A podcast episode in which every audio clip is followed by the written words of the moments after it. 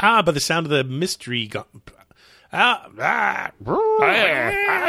ah, Bring the buck buck bucket down. Ah, ah.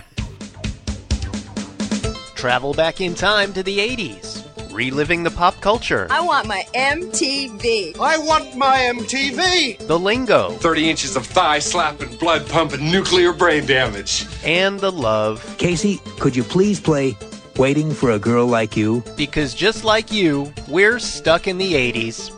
Can you say stuck in the 80s?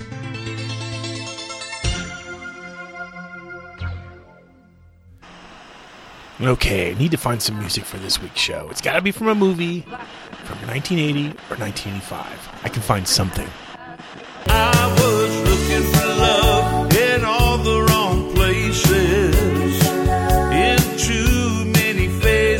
Urban Cowboy. God, no. Boy, there's a fad I'm sure Glad is gone. This sounds familiar. Oh my god, the theme from Fletch. I can't use this though. We've been promising people we'd do a show on this movie for 15 years now. By the way, anyone getting tired of these FM sound effects, don't you just kind of wish I'd use iTunes? Kenny Loggins from Caddyshack. I bet Kenny still likes the FM radio sound. No, Kenny, don't go. This would have been the perfect theme song for this week's show. The movie even turns 40 years old this month.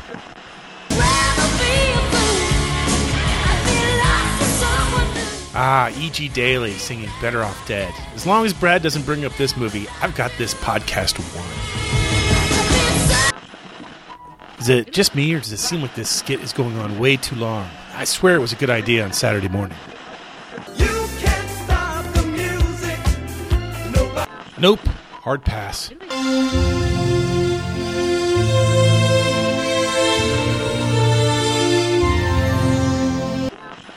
No, no, no theme for Cocoon. It's time to bring this plane in for a landing. In fact,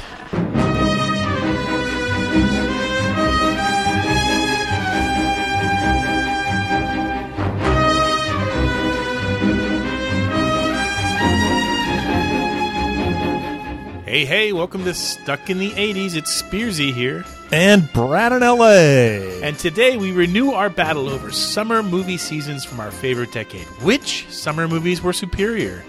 1980 or 1985? Oh, come on, guys.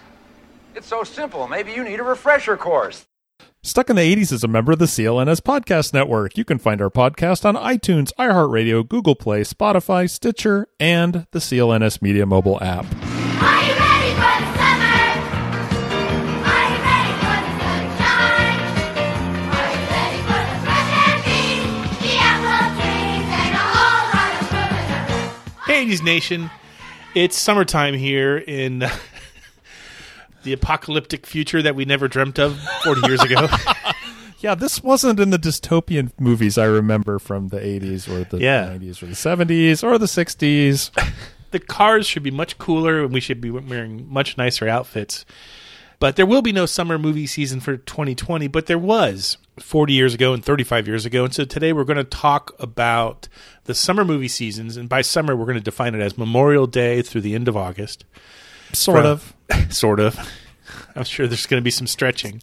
It's our uh, show. I might bend the rules a little bit because I've- I didn't rules. The, the thing about rules, Steve, is knowing when to break them. Yes. Okay, you make the rules. And you ain't been playing by him. All these other guys play by him. So 1980 or 1985. So this is what's interesting here. Two very different years for us, Brad. We're we're the same age. 1980, we're both about 13 years old. We can't drive a car.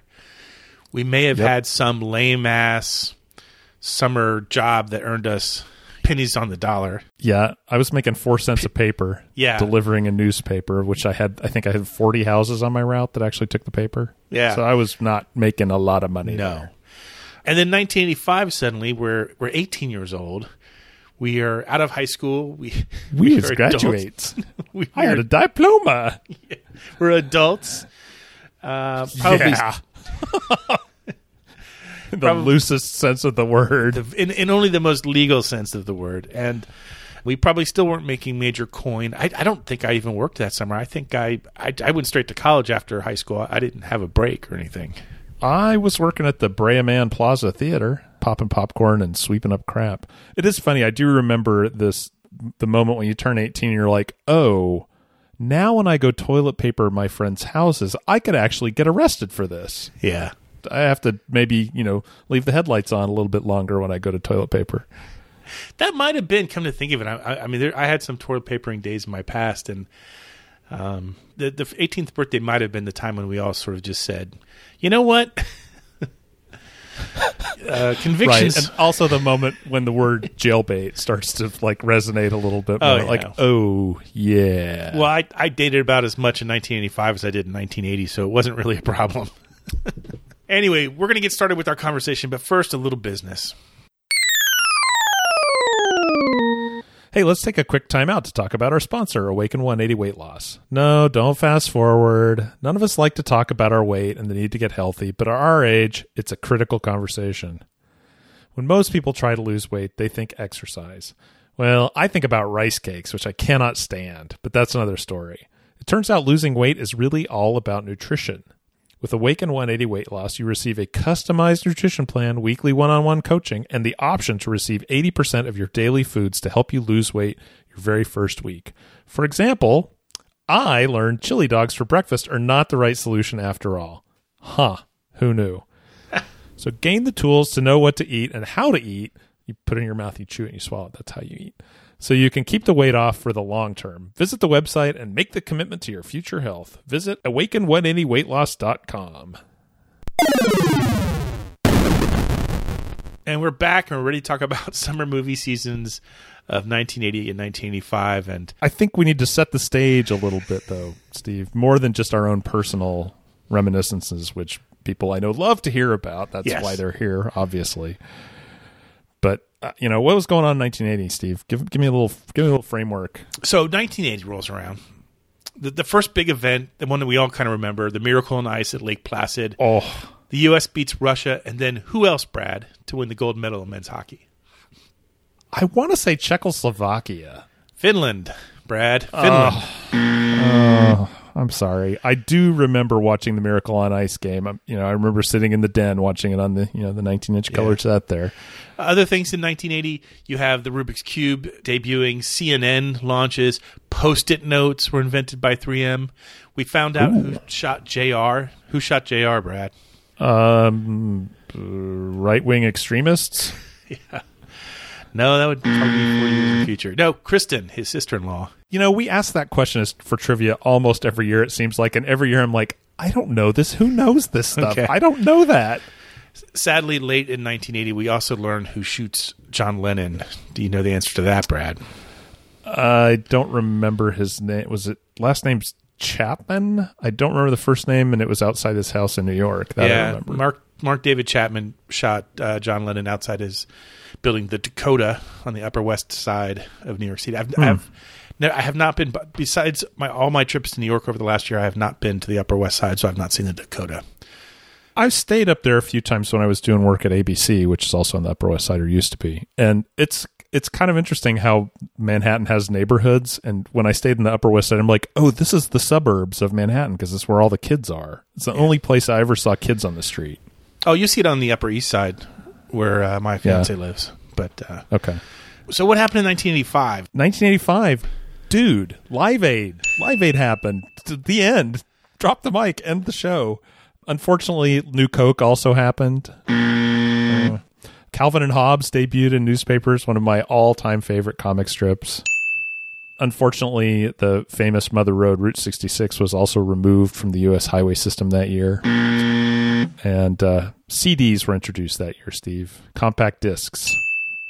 Still, people to this day go on and on about that warm analog sound from vinyl. I'm, I, I know, I know, it drives you crazy. I'm still thinking about getting a, a, a turntable eventually. Do you want one? I have one I'm giving to Goodwill if Katie hasn't already sent it. I, I have a decent turntable that I just I don't use it. I don't have any vinyl. I don't have anything to hook it up to. I have a bunch of vinyl records still. And in fact, I was going through them a couple weeks ago when uh, the fiance was here. We were kind of going through them because we're going to hang up some some album covers since I Sure. can't actually play them, and and we were just kind of marveling at some of the records that, for some reason, I kept versus the ones that I gave away over the years. But Yeah. Years ago now, I gave what, and I've told this story before. I, I was going through my vinyl and I realized that pretty much all of it was crap.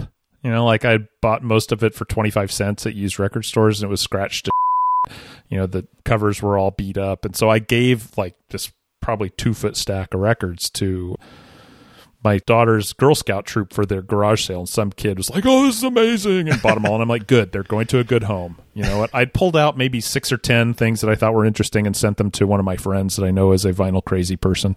But yeah, I, and I don't miss it. I don't regret that decision at all. So you know, go ahead, come at me, people. I know you're out there. I know that that's maybe not a maybe not a universal opinion, and some people do love their do love their analog. anywho, this is how we're going to do it this week. Here we go. We did this show last year, and we defended. Uh, I think it was It was 79 and 89. right, and it was a fun Yeah. show. And but we really took sides, and and I I sat firm on seventy nine, and Brad sat firm on eighty nine, and in the end, I think it was a close call with seventy nine, maybe. O- obviously 89 won obviously because you know The thinking here this week is we're not going to take sides necessarily. I'm going to generally represent 1980. Brad's going to lean towards 85. We're going to tell you the movies that we still remember that were released during those few months. We've kind of broken it down into categories. yeah just to frame it up a little bit We're going to talk about comedy masterpieces. We're going to talk about pop culture milestones, sci-fi classics if there were any for that particular year. yeah the super cheese movies of that The summer. super that's cheese with a z and yes it melts nicely on your nachos Yes. And then we have like the sort of the random don't fall into a category but still are memorable movies that will, you know. things we wanted to mention Sure. Yeah. So we'll go through it. We'll have some fun. After that's over, we'll have some seggies and uh, we'll call it a day and then that'll be the end of this holiday weekend. How's that sound, Brad? Oh steve you're speaking my language Okay. Let's start real quick. 1980, 40 years ago, this baby came out. Airplane. LA departure frequency 123.9er. Roger. Huh? Request vector. Over. What? Flight 209er clear for vector 324. We have clearance, Clarence. Roger, Roger. What's our vector, Victor? try, Brad, just try to narrow down which movie quote you want to use from one of the most quotable movies of the 80s. oh my gosh i i can't do it there's No. so much Yeah. there's so much there Now, we, we all know all, everything there really is to know about Airplane. The Zucker brothers did it. It was a parody of the airport movies of the 70s, and particularly the 1957 movie Zero Hour. It's ranked sixth on Bravo's 100 funniest movies list. For me, what are some of the most interesting things, though, is it stars Robert Hays as a as an ex military pilot. I didn't know he was actually a, a pilot in real life. That was interesting. And i wonder then, if he had a drinking problem in real life too splash one of the funniest moments to me is the very beginning of the movie where there's the two announcers at the Los Angeles International Airport who are oh making the yeah sure of course immediate loading and unloading of passengers only the people who do those lines in the movie are the same people who really did those announcements at LAX.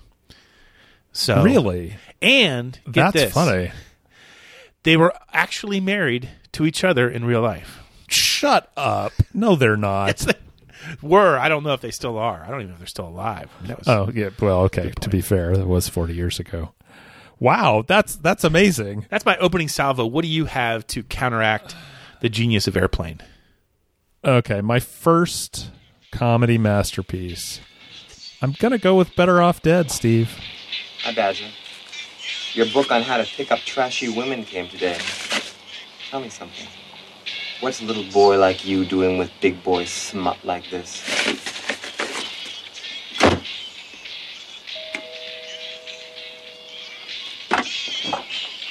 Hi, Lane. I was just wondering. I mean, I know that we don't even know each other, but I know that you were going out with that girl, Beth, and I can see that you're not going out with her anymore, and I was wondering if perhaps. So here's my true and get off my lawn moment. I saw this in the theater. Wow. Me and like 15 other people. It did not do did not do great business at the box office, but uh, this is one that I do remember watching at the lovely Fox Fullerton Theater where I was working at the time. I did not see this in the theaters, but I remember that it, ca- it came out the same summer as another movie we're going to talk about here shortly. a vastly well known. Um, Really? In 1985, the summer of '85, another another big movie comes out. When I was working at the video rental store, everyone came in and asked for, and I was like, "We don't have it. How about you take Better Off Dead?" so Yeah, that's I- funny. I single handedly increased the rentals of Better Off Dead by at least 50% in the greater Tampa Bay area. So it was like maybe six or seven years later that the high school kids at my church discovered this movie, and they're like, "Oh, I gotta, we gotta, you gotta see this movie, Brad. It's amazing." I'm like, "Guys, I saw that in theater. No, there's no way." I think I have a movie that is culturally more important than that. Because to be honest, I don't know how. I, I don't know how culturally important Better Off Dead is. I, I know it's like any Yeah. 80s fan, hugely high on their list, but no more higher It is a than cult classic from the no, 80s. No Yes. more high, no more higher than this one. What an incredible Cinderella story. This unknown comes out of nowhere to lead the pack. At Augusta, he's on his final hole. He's about 455 yards away. He's going to hit about a two iron, I think. He got all of that. The crowd is standing on its feet here at Augusta. The normally reserved Augusta crowd going wild for this young Cinderella who's come out of nowhere. He's got about 350 yards left. He's going to hit about a five iron, I expect, don't you think? He's got a beautiful backswing. That's, oh, he got all of that one. He's got to be pleased with that. The crowd is just on its feet here. He's a Cinderella boy. Uh, tears in his eyes, I guess, as he, as he lines up this last shot. He's got about 195 yards left, and he's going to, looks like he's got about an eight iron. This crowd has gone deathly silent. Cinderella story, out of nowhere. A former greenskeeper now about to become the Masters champion. it looks like a miracle. It's in the hole! Cinderella story. Um, oh, yeah. Caddyshack was the summer of 1980, and everyone gets this wrong. Everyone thinks that of Caddyshack is more of a 70s movie. Nope, nope, 1980. If you go and watch, there was a there was a movie on Netflix, I believe, called um, it was it was a bio of Doug Kenney of National Lampoon. Okay. and he was the one who co-wrote Caddyshack along with Harold Ramis and Brian Do- Doyle Murray. And the funny thing was, everyone expected Caddyshack to be a, a complete and utter disaster at the box office, and it wasn't. Obviously, it's second second on Bravo's list of 100 funniest movies. Still one of the most Damn. quotable movies of the 80s. So I got that going for me, which is nice. And the one interesting thing to me is the Cinderella story scene that we just played, completely improvised by Bill Murray with only two lines of stage direction. Uh, Ramis told Bur- Murray to imagine himself announcing his own fantasy sports moment. Bill Murray asked for two rows of mums, and he did the scene, and that's what we have. Boom. One take. well, that's that's pretty strong. But if we're going to talk about people who do a lot of uh, you know do a lot of ad lib stuff, I think we have to go right back to where we started the show with, and that's my boy Chevy Chase in Fletch. I just got out of the shower. Yeah. Can I borrow your towel for a sec? My car just hit a water buffalo. Again, what what is there to say about this that you, gentle listener, do not already know? Uh, but I will say, Michael Ritchie, who directed this, also directed one of our favorite football movies. Steve, no, yep, Wildcats. You owe me a new stopwatch! You and the Golden Child. Oh, and the original Bad News Bears. Oh, well, that's you good. Yankees can take your trophies and shove them up your ass. They don't say that; they just say shove it. They say shove it up your ass. Let's roll the clip here and see what they says. Hey, Yankees! You can take your apology out of your trophy and shove it straight up your ass! And another thing, just wait till next year!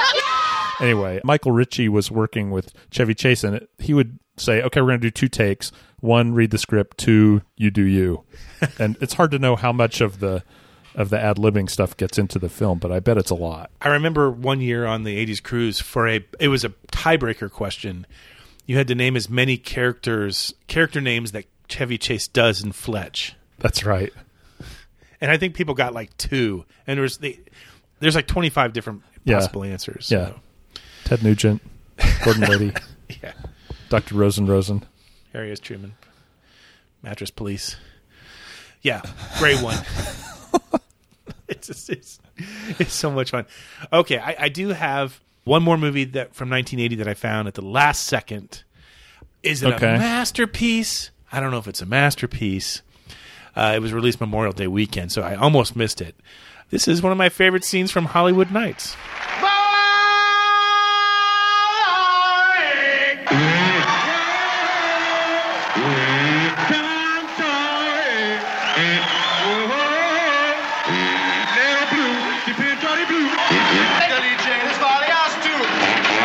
Brad, you probably remember this I don't movie. think I've ever seen this. You haven't seen this? I don't think so. It's half American Graffiti and half Porky's, which is interesting in the sense that American Graffiti had already been released, Porky's had not. Hmm. But Robert Wuhl is in it. He plays Newbomb Turk. Okay. He's the leader of a car club that's turned into a social fraternity in Hollywood circa 1965. I still think this would be a great costume to do for an 80s party sometime. I don't know how many people would get it.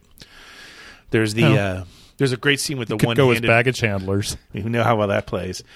We could go as the one-handed violin player. I'll let you Google that clip for yourself. and figure out how he holds the bow. Easy. Stay on target. Do you have another uh, classic uh, comedy from 1980? I've got one classic comedy, and this one may just speak to me because I too was once a young engineering student. But I give you 1985's Real Genius. What's all this supposed to be? This? This is ice. This is what happens to water when it gets too cold. This? This is Kent. This is what happens to people when they get too sexually frustrated. I feel like these movies are so well known by our, our people here, Steve, our, our tribe of 80s wanderers, that I, I don't have a whole lot to say about this. But one thing that I keep coming back to, an article I saw uh, maybe three or four years ago, is the Jordan character is based on a real Caltech student. They actually interviewed this woman, Phyllis Rostaikas. Rostaikas? I'm not sure how to say that? that- Sorry, Phyllis, if you're listening, write us in with the pronunciation. But yeah, she talked about her experience as a, a female student in what was then a like eight or nine to one male female ratio school. I get that. So those are our three movies for comedy masterpieces. I, I would have to say it's a, a draw for that. I, uh, it's kind of lean in 1980, I have to say, with Airplane and Caddyshack. I mean, that's a tough one-two punch. Yeah, but I would say that Real Genius probably trumps Hollywood Knights. Well, you know. So, you know, it's, So, a, anyway. it's a split card. exactly. The next category we're going to talk about, and I, I don't know where we come up with these. I, I we just kind of sit down and I get really hopped up on green tea, and, and I, I, I start writing all this gibberish on the Google Doc. just, I'm sorry, I'm so And then you today. I was drinking. you poor saps, download it, listen to it. What's wrong with you? I wrote this out this morning when I was hopped up on double caffeine coffee. But uh, pop culture milestones is the uh, the next category, and I don't want to play a clip from this movie because, to be honest, it, it it's one of those movies that's hard to watch, but it's also hard to turn off. It's it's Urban Cowboy. Again, like all my movies, they're turning forty, so this movie has been popping up on some of the streaming services. I think I watched it the other day on Netflix. Okay. I need to watch this And- for our upcoming movies about dancing, dance movies. What are we calling that? Dance Yeah. movies. Anyway, so Top yeah, 10 this is on my list of things I have to watch. I'm really so excited about revisiting the music of my oppressors, but that's okay. Mechanical Bulls, the Charlie Daniels Band, a lot of beer drinking, a lot of um, the the abuse of the female characters is just. It was uncomfortable then. It's incredibly uncomfortable now. John Travolta, though, this was a huge movie for him. This is where I yeah. mean, Grease kind of Grease was big, but this was his first, I would say, lead role or headline role. I'm probably missing something really huge. But I mean, I think he made every magazine cover of him wearing a cowboy hat, and suddenly everybody started talking about mechanical bulls. Thank God that trend never lasted more than 10 years. Still, watchable movie, and in 2003, there was a Broadway musical version of it that thankfully closed after 60 performances. Really? So, going back to 1985, surely you have something that can top this. 1985, I'm going to start slow, get hotter, and then crush you like the grape that you are. I'm going with Goonies to start with. Our parents, they want the best of stuff for us. But right now they gotta do what's right for them. Cause it's their time. Their time. Up there. Down here, it's our time. It's our time down here. That's all over the second we ride up Troy's bucket. Never heard of it. Yeah, we've been talking about Goonies like every show, so nothing new on the Goonies here. However, Steve, do you know what Sloth's real name is? Uh, I do not. I'm okay it's with that. Fratelli. Nice.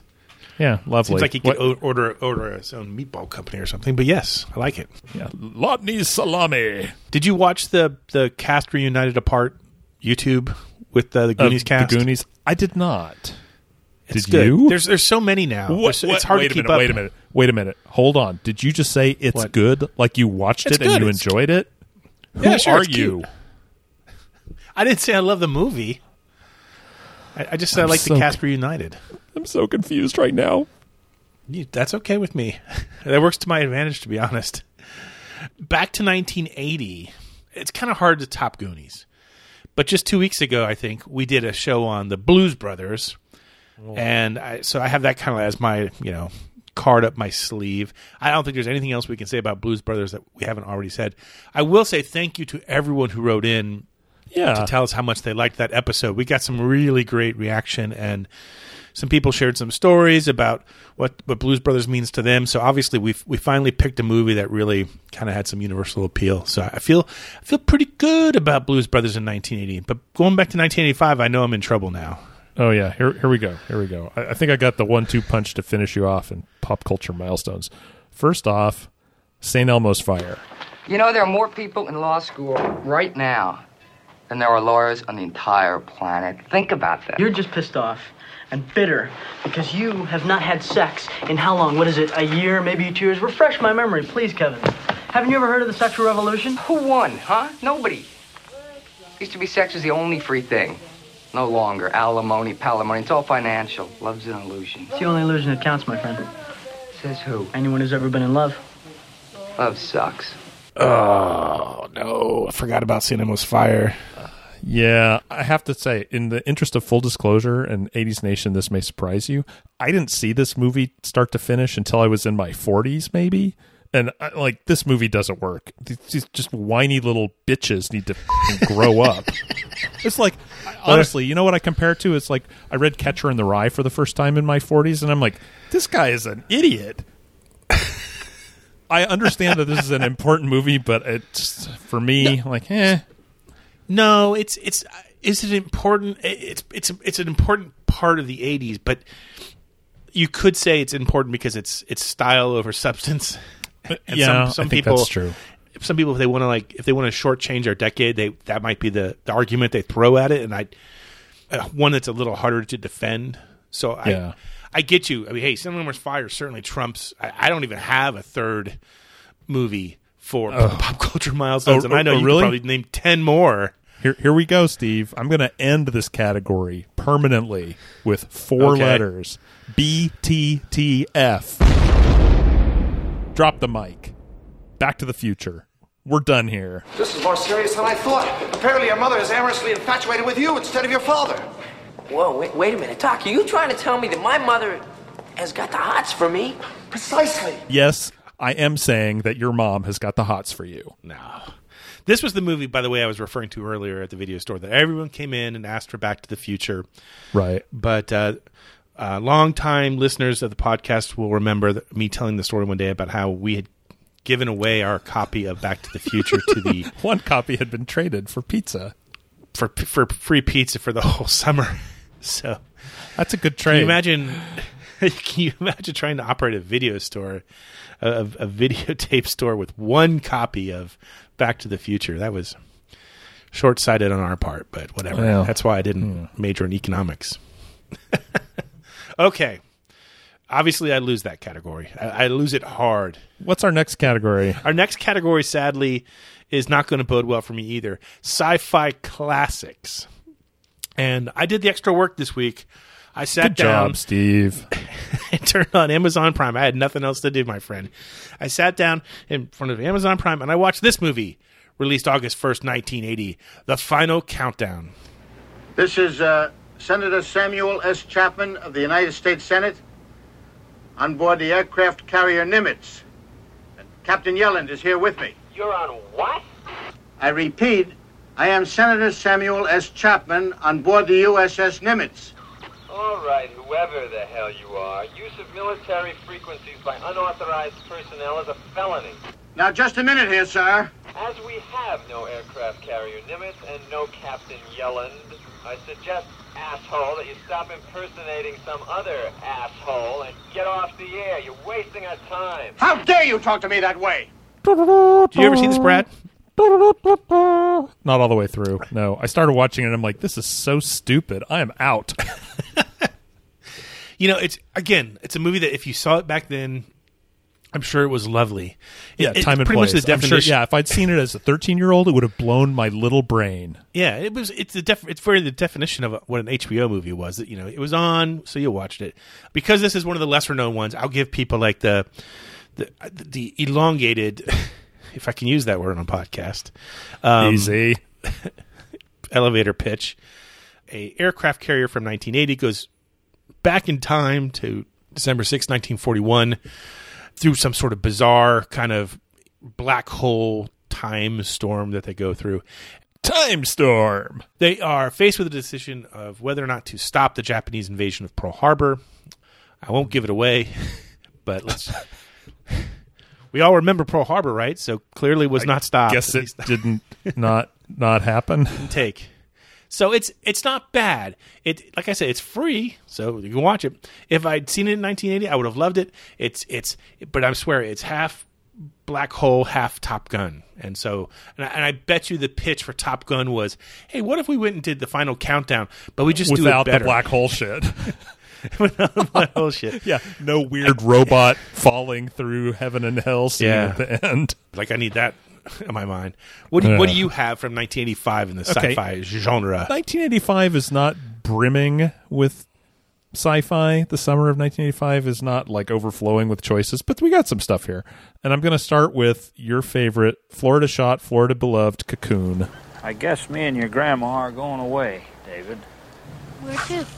Well, that's not important. What's important is that when we get where we're going, we'll never be sick, we won't get any older, and we won't ever die. Wilford Brimley was younger than we are now when he made this movie. Wow. Yeah, he was 50. I think, what the actual f- is going on here? I'm not that old. the bleep. Well, they aged him for that. They they, they colored his hair and everything. So, I hope so. just like you color your hair. That's a lie. I got all this gray naturally. Have you gotten a haircut? Nope, I have not. Wow. I'm I was going to, and then you know I know this is fascinating, folks, but the numbers in LA County are going just blowing up. So I'm like, I think I'm going to wait till we start tapering the other direction again. But I think Katie's going to braid my hair later today. yeah. If you go back in time to episode 201 on uh, June 17th, 2010, you'll hear a whole episode dedicated to Cocoon and how it was filmed in Tampa Bay, St. Petersburg, technically, where, where I was at the time. And many of the scenes and sites and sets are still there, including all the dead aliens. No, I'm kidding. Oh, Well, I don't know. Maybe I don't know. I didn't look. I'm just trying to to, um, to basically play a game of misdirection because the only other sci-fi movie from the summer of 1980 I can find is Galaxina. I don't know if you're familiar with this one, Brad, but it's a it Did starred that run at normal theaters, or is that in the special theaters downtown? with this. Why are these chairs so sticky? no, I, I, it did star uh, the playmate of the year in 1980, Dorothy Stratten. It was the last movie oh she made before she was murdered by her husband.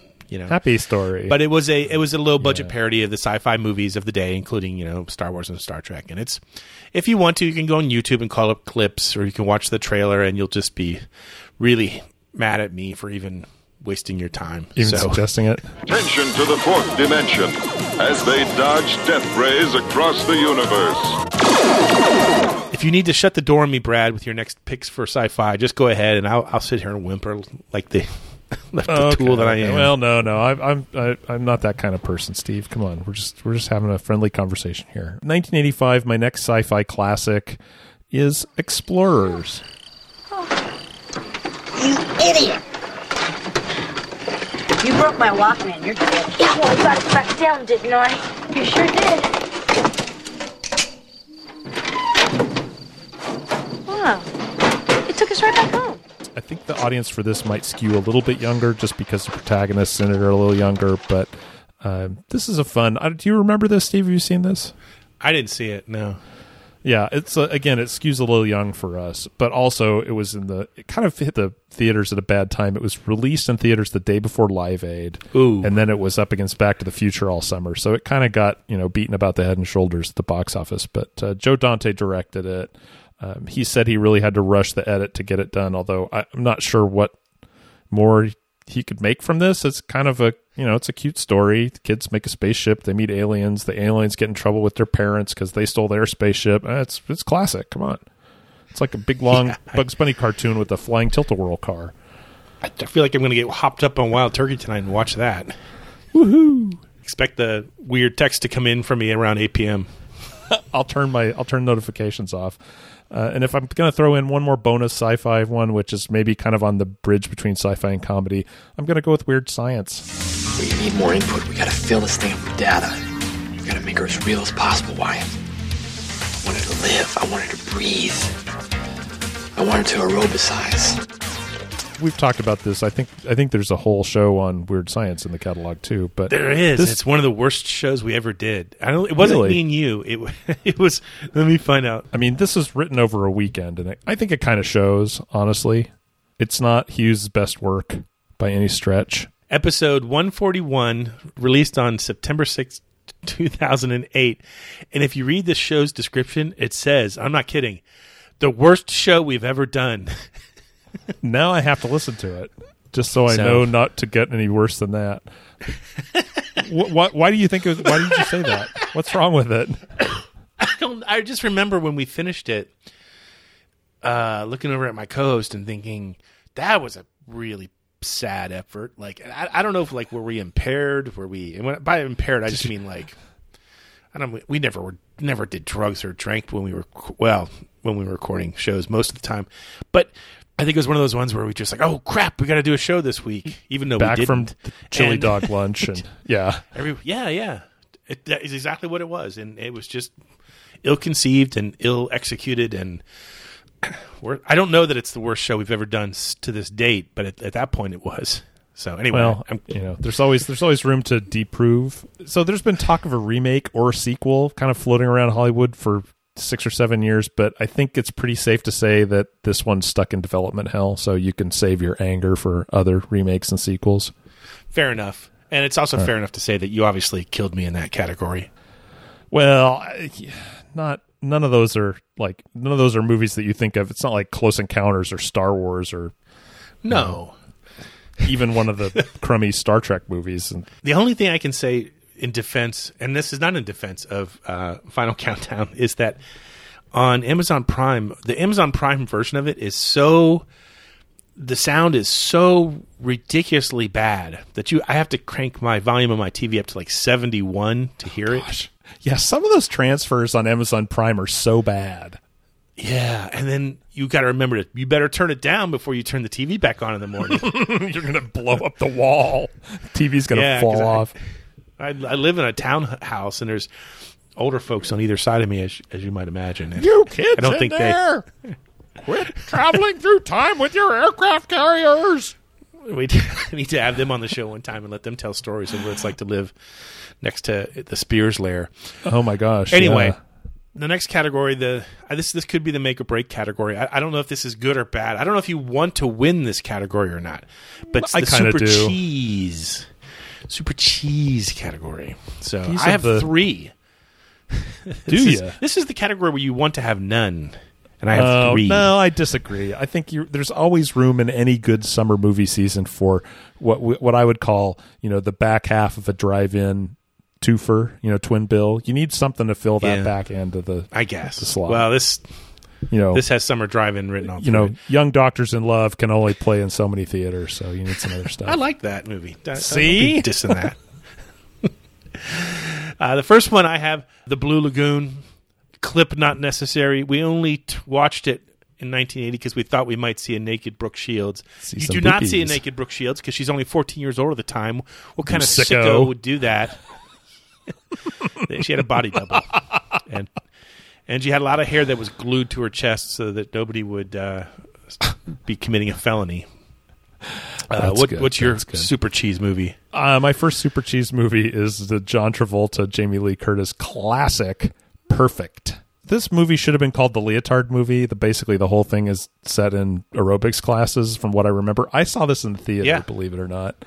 Kind of the end of the line for Travolta. You know, he he didn't make another movie until Look Who's Talking. I don't think. Yeah. No, no, no, no. He had um oh 85. Yes, I'd be right. I was thinking because the other one he did was uh Two of a Kind with Olivia Newton With John. I think that was 83. ONJ. Yeah. yeah. This got three Golden Raspberry noms. Ugh. Worst actor, worst supporting actress, and worst screenplay. But I don't think it won, so it wasn't that bad. Just bad. It was I, I I've seen it within the last three years. Again, I watch. If it were on right now, I'd probably sit through part of it anyway. And I praise indeed. Okay, I'll give it one more commercial break. it won't stand up to to my number two pick. Speaking of O and J, Xanadu came out in 1980. What's this? Shh, we gotta be quiet. I Thought we were going skating. I want to show you the special studio first. Only the biggest groups get to record here. It's really kind of magic. Hmm? Yeah. They flash all sorts of pictures on screens. Really? Can we see it? Straight ahead. Now Xanadu, some people might be mad. One person in particular that I this call is this the exact cheese. cat. This is the exact category for that movie, and if you know, th- this is where it belongs, and it's gonna. It's a guilty it pleasure. rules this category. It's it's a guilty pleasure. I mean, I, I guess like all of the super cheese movies are. It's funny because Olivia Newton-John turned down roles in Blues Brothers and Can't Stop the Music to appear in Xanadu. So Hmm. She would going look good in a black suit, the hat. so She was gonna be I- Curtis? I, I I know that this was made into a, a Broadway musical. I think it's been about seven or eight years ago now. They did, wouldn't have had to change it. much. If you go to YouTube and you do a search for Xanadu musical, you'll see the clips from Broadway, and they they embraced the whole cheesiness of it and Yeah. really turned it into something funny. You got to run towards So- danger if you're going to do that. I mean, this. I, I think we talked about this not too long ago. I watched it for the first time, uh, like a couple months ago. Katie and I sitting on the couch one night, and we're both just. Did that really just happen on screen? Like Gene Kelly, what are they doing to that poor man? He's actually a pretty good actor. But uh, yeah, this is the perfect category for it, and and I think this gives you a lead that's going to be hard to cut into Yeah. in the category. What what else do you have for cheese? But I'll give it a try. And some people will not be happy with me for this next choice, but I'm putting A View to a Kill in this category. Mission accomplished? Best beluga, vodka, rather shaken, and uh, one microchip. Grandpa Bond puts his cane down and goes after Zorin. uh, you know, Roger Moore is so old in this picture. He can't move. You watch the fight scenes, and he just stands in one place and lets them come at him one at a time because he can't move. It's not a good Bond movie at no, all. it isn't. And it's kind of a shame because Christopher Walken is just amazing as the villain. He is so Yeah. just evil. It's delicious. But uh, but I'm afraid it's all in the service of delicious cheese. Yeah, well, it's definitely a very robust Italian cheese. Uh, so is my final pick among super cheese for 1980. Obviously, everyone who knows the podcast knows that this movie plays a role in my torment. Uh, Can't stop the music by the Village People. If anybody plays a clip right now, they die. Just get a glass. Just get a glass of milk of milk. You see, it's not Not very hard to make. Ice cream. Have ice cream. And blend. Yeah. You will have yourself a great milkshake. A great milkshake. Do the shake. Do the shake. Do I, I forget how many times I was forced to see this in the theater. But um, my this is the It one just that gives and I it still, gives. I, I still torment my mom almost maybe once a year. I'll still bring up the fact that she spent like seventy dollars to buy this movie on VHS. She vehemently denies that, but like like so many of the uh, psychological tests that were conducted on me by her during that decade. Yeah. she's deny, deny, denial. deny. Yeah. Yeah. That's not the way I remember the it, ones that- Steve. I remember you bought it with your paper out money. I didn't have a paper out, Ma. Well, then where'd the money come from? there's not much to say about this movie. If you really are curious, you, you can rent it or buy a. I, I bet it's it is it is sort of inter, into that now campy category that people sort of embrace about Yeah. you know musicals of this era. The only thing that I thought was really interesting as I was looking into some of the back back back back trivia was that Baskin Robbins had a flavor of the month when that movie came out called "Can't Stop the Nuts." Did they really? That's yeah, awesome. There's a product placement for their uh, ice cream in the movie. I, I Would you like some Baskin Robbins ice cream? Turns to camera. can't stop the nuts. Okay, please tell me you have something worse than okay. that. I don't think it's worse than that. I think this is. I think this again is cheese people like. But uh, let's go with 1985's Secret Admirer. Look, maybe we're overlooking something here. Maybe we should go on a real date. Just to see, you know? What do you think? Michael, I think you just won the Asshole of the Year award. Look, this is. You know, everyone complains about remakes, and this is a remake, folks. It's Cyrano. You know, not that anyone's ever made a movie of that. Cough, cough, Roxanne, cough, cough. You know, you could probably name six or eight of them. Yeah, What I remember from this is the Alfa Romeo that C. Thomas Howell steals from the, the rich kid to drive down and get Lori Loughlin before she uh, bought her kid's way into US, USC. Um, but uh, you know, the other thing I suppose we ought to mention is Kelly Preston is absolutely smoking in this movie. Oh, Yeah, yeah. It seemed like there were a lot of movies like Secret Admirer in the '80s. You know, it's like, well, Yeah. let's just, um, you know, if in a way, Can't Buy Me Love is like this, or uh, Yeah. Mischief is like this. uh, Better Off Dead is a little like this. Better Off Dead is a little bit like this. I mean, definitely a little different, but Yeah. there's pro- uh, the Heavenly Kid, which, by the way, also is on. Uh, I think it's on HBO now. I Wow. think it's in my queue. I'll be, I'll be going through that one very quickly. That'll be the double feature there- tonight after Perfect. Please don't make me watch. Please don't make me watch all these movies again. I'm going to declare victory for 1980 on this one. I just have the lineup again. Uh, you is not do. the category you want to win. Well, it's the category we have. Lastly, as I mentioned, we have this sort of like oh random honorable mention category of movies that just didn't really fit. Potpourri. I thought about potpourri, but I, I just think about stuff that makes me sneeze. I don't think these do. I'm, I'm just going to name three things real quick from 1980. Uh, Used Cars was a great movie. Kurt oh Russell. wow, yeah. Gosh, I haven't seen that in a long time. Kurt Russell's a used car salesman. It was what I didn't know. Directed by Robert Zemeckis and produced by Steven Spielberg. That's pretty. I didn't know that. Wow. Yeah. Cheech and Chong's next movie was a summer movie in 1980. Okay. It, it, for some reason, I loved these movies back then. And I probably didn't get half the humor. Yeah. Just, well, it's it's peak drug joke time, really. yeah. The the only thing to say about this one, I think it was their second movie, and uh, Paul Reubens makes has a small role in it, so that's always kind of interesting when sometimes we sneak that quote into the podcast. And finally, the only other movie I could think of from 1980 this summer that was worth mentioning, Dressed to Kill, Brian De Ooh, Palma's yeah. homage to Hitchcock, particularly Psycho, was a huge box office hit and got really great reviews. In fact, um, New York Magazine called it the first great American movie of the 80s. Wow. So not can't stop the music. Weird. No, not Can't Stop the Music. What about Huh. your uh, what about your Okay. random picks? Okay, I got three. The first one you're gonna hate, but I'm going there anyway. Silverado. I I know you don't like westerns, but this is a it's f- absolute fluffy western, right? There's not you know exactly what's going to happen and you just watch it unfold. But it looks great. The soundtrack is great. It's very lovingly shot. I, I will watch this anytime it's on, or I'll just put the Blu-ray on because I have it. The second one, American Flyers, quite possibly the best bicycle racing movie What? No, Breaking Away would be the best bicycle racing movie. This Yeah. this I would be right up there, though. I disagree. I mean, there's It's really this is the good. top two. It is really good, and I remember my older sister actually saw a test screening of this, and I, I always ask her about it. She's like, I really don't remember enough of it to tell you what they changed, but she said they did change it around quite a bit. um, and that's an early Costner. Actually, those are both Costner movies, aren't they? Yeah. And then the last one, and I just I put this in here because I wanted to talk about it. It just falls out just outside the summer season, and then it came out after Labor Day, but After Hours. Oh, that's a good one.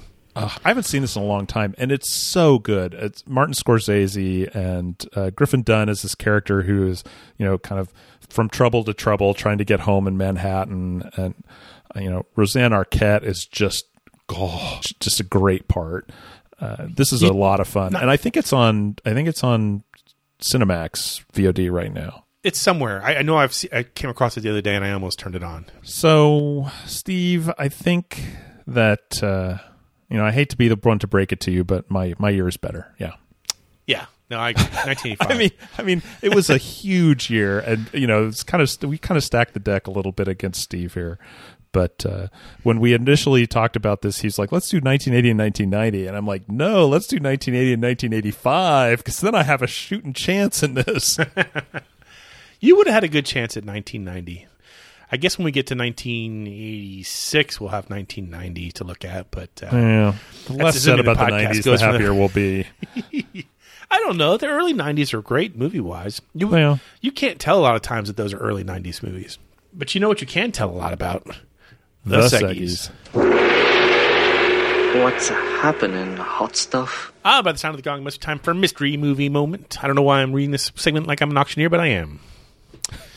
We will play a movie from the 80s. If you know that movie, you email us at podcast at SAT.com. And if you win, you win. What do you win, Brad? You win a postal friendly bottle opener. Oh, the sweet, sweet sounds of Steve Spears Yeah. and postal friendly bottle. Just, just going to say that over and over again until till I go, till the crying stops and I can go to sleep tonight.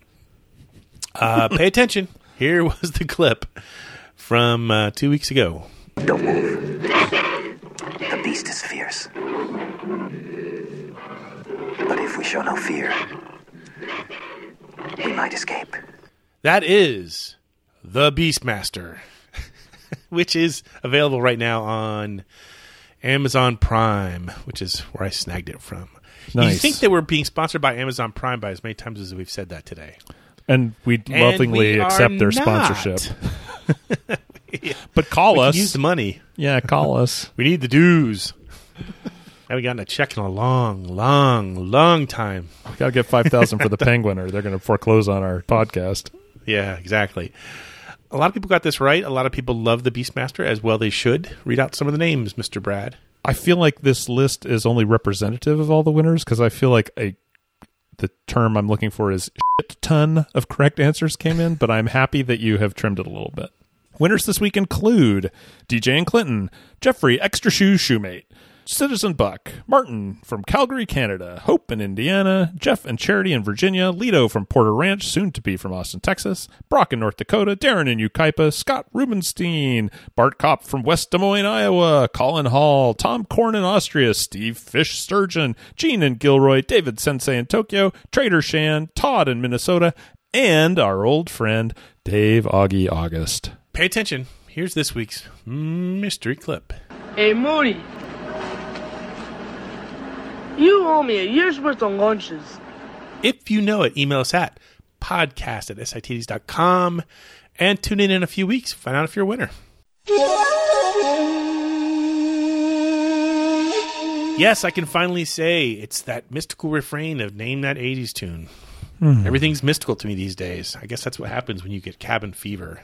Oh, yeah, maybe. I don't really open the window shades anymore now that I'm here by myself. The fiance's back up north, and when she's here, she opens up all the window shades and the curtains and Yeah, turns on all the in. lights and everything. When I'm here by myself, complete darkness. Cave dweller. Hmm. Is that a metaphor Exactly. for I'm just- something? I don't know. I don't know. Anyway, you know the drill. We'll play a snippet of a song from the 80s if you get it right. Again, postal friendly bottle opener. Oh. By the way, as we mentioned before on the show, if you've won swag from us, take a photo of, of you with the swag or you with the swag and your favorite beverage and then post it on social media with the hashtag sit80s.com. Don't necessarily email it to me. I mean, I mean, we love seeing the photos, but what we're going for here is for you to post it on your social media. so that your friends learn about the podcast and go, "Hey, what's this stuck in the '80s thing?" And then you tell them, and then they start listening to the show, and you know they tell two Dot, friends. dot, dot, And- profit. Well, or at least more listeners. That's the goal here. I, I do love seeing your photo, but please just post it on Twitter, post it on Facebook or Instagram with the hashtag, you know, uh, SIT80s. Uh, the 15th anniversary is coming up soon. We'll, we'll send out some uh, prize packs to some of the people we pick. Right now, I think there's only one person who's done it correctly, but I could be wrong. You know, by the time you listen to this, maybe a bunch of people have done it. Anyway, I'm I'm ranting on way too long. Did, was there a song last week? Here's the clip from two shows ago. That's Great Whites, once bitten, twice shy.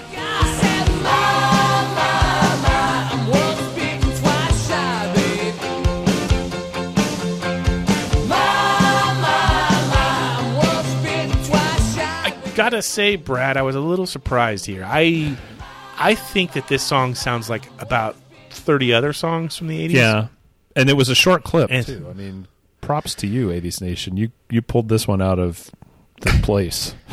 I was never a great white fan. I, I wouldn't have recognized it. I mean, when I heard pulled the clip, I'm like, oh god, no one's gonna get this. And I spent half a day today writing down everybody's name so Brad can read it.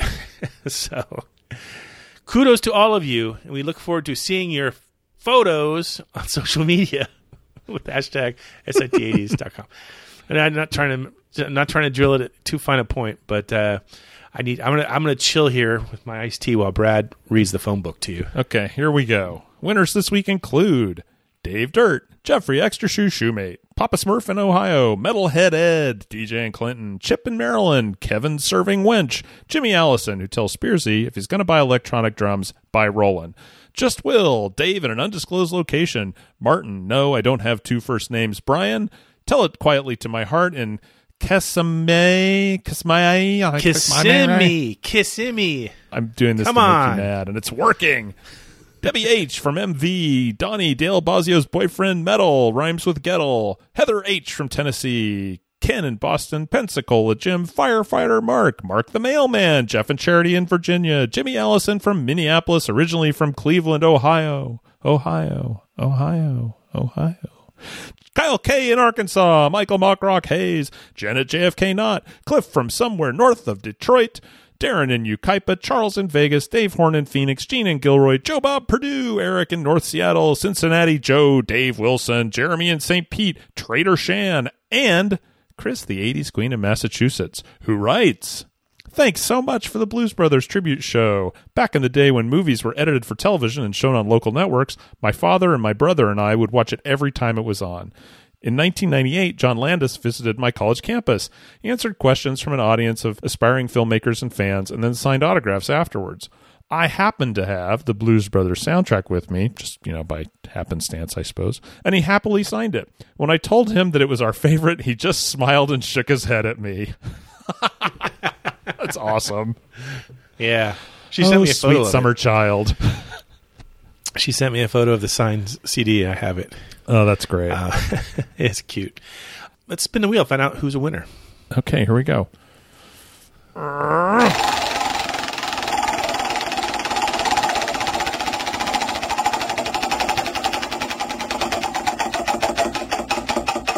Looks like it's going to land on Heather H in Tennessee. You are this week's lucky winner. Send us your uh, snail mail address and we'll get you something out soon. In the meantime, pay attention. Here's this week's mystery clip. If you know it, email us at Brad. Podcast at sit80s.com. Hey, that's all the time we have this week. Hope you enjoyed our look back on the summer movie seasons of 1980 and 1985. I wish we would have stories to tell about this summer movie season. It's not going to happen, but in the meantime, be smart, stay safe, wear a mask. Uh, Brad and I will be here, hopelessly stuck in the 80s.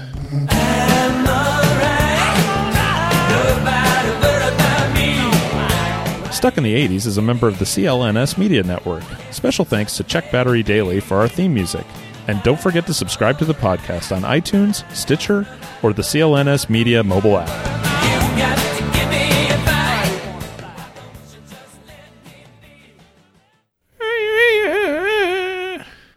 Oh.